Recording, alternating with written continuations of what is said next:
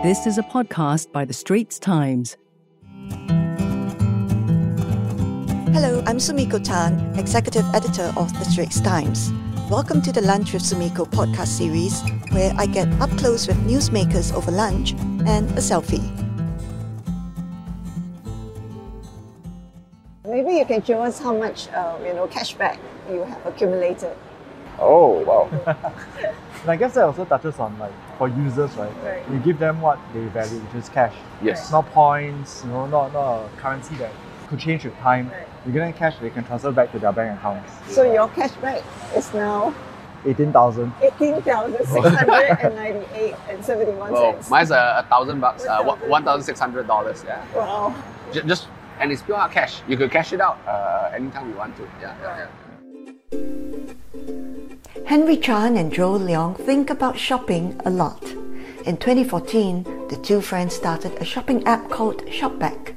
Customers get cashback from every purchase, retailers get new customers, and their startup gets a cut from every transaction. Shopback now powers over US $3.5 billion in annual sales across the Asia Pacific. I'm Sumiko Tan, Executive Editor of The Straits Times. I'm meeting the two at Timbre Plus at One North, not far from where it all started for them. Over chicken rice, fried noodles, and bee hoon, Mr. Chan showed me how one can accumulate a mind blowing $18,000 in cashback using his app. Why do you pick Timbre as a place to meet? I think it brings back quite a lot of uh, memories. So I always go to the same store, uh, order actually exactly the same dish, fried noodles with, with uh, siu mai and, and an egg. Yeah, yeah. And for me, it's this store, the chicken rice store. Same thing, same process, same journey. We will pick up at 7 a.m. in the morning. Then we'll come to work together. Then we have breakfast, then we start our day. Could you share the various milestones of Shopback? See, when we first launched, a company called eBay decided to launch in Singapore. And after a year, we actually left the market. And it also gave us conviction to realize that, hey, maybe we can bring this beyond Singapore. And that's why we started opening up a new market every roughly nine months.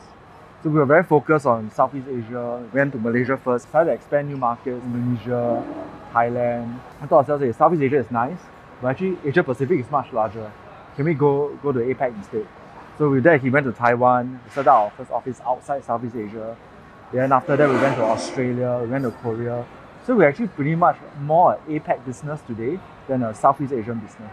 Uh, the market's all very different. Culture, language, behaviors, how people perceive. I give an example, uh, sale timing uh, in Singapore. People like their sales at night.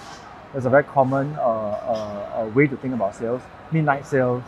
Other markets, uh, actually having sales in lunchtime is actually a good time. So there's just different cultural norms in every every uh, country. Uh, could you share how Shopback is different from the other similar apps in the market? I think fundamentally most brands are open to rewards, right? So I, I would say that um, rewards is something that most brands are interested in. And where where we come in is that we try to work with these partners and try to be able to drive sales and traffic to them. There are two key factors that, that brands are very interested with us.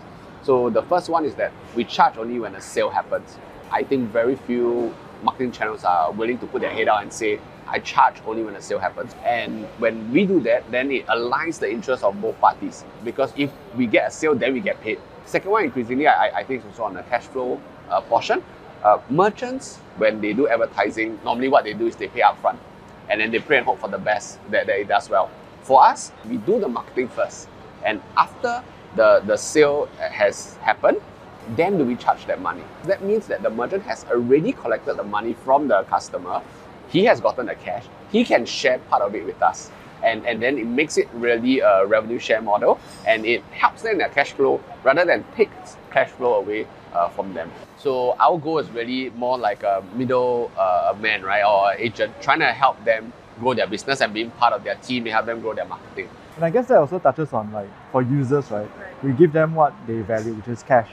No points. You give them cash, they can transfer back to their bank accounts. Do you have a profile of your customers? You do. Are they more women? 60% or 70% female, for sure. Female. Yeah. So how do you see Shopback in the next like maybe three years or five years? I hope we can continue to grow new markets. I think APAC is a huge space and continue expansion there. That's one. Um, I think we've done a great job in online. Still, uh, for a lot of online retailers. A lot of room to innovate there as well. Moving ahead, the huge space actually is offline in the brick and mortar world. Uh, and also introducing new services, especially in financial services, that are related to shopping. So that's where you see ShopBack Pay, ShopBack Pay Later. We want to continue our partnership with all these different brands and, and, and players in the market. But but let's say if you really want to think of shopping and, and make good shopping decisions, ShopBack will be the one to, to be able to advise and help you to do so. And you still make your transactions and purchases on all these brands and, and partners that we partner with. Yeah. Okay, thanks very much for Thank having No breakfast. Early, early lunch. uh. Yeah. Well, that's a wrap for this episode of Lunch with Sumiko, a podcast series by The Straits Times. I hope you enjoyed listening to it. Check out my previous interviews with newsmakers and don't forget to subscribe to Lunch with Sumiko on Spotify, Apple Podcasts, and Google Podcasts. That was a podcast by The Straits Times. Send your feedback to podcast at sph.com.sg. Find us on Apple, Spotify, Google Podcasts, or via the Google Voice Assistant and Amazon Alexa enabled devices. For more podcasts by The Straits Times, The Business Times, and Money FM 89.3, you can also download the AWEDIO by SPH app. That's A W E D I O.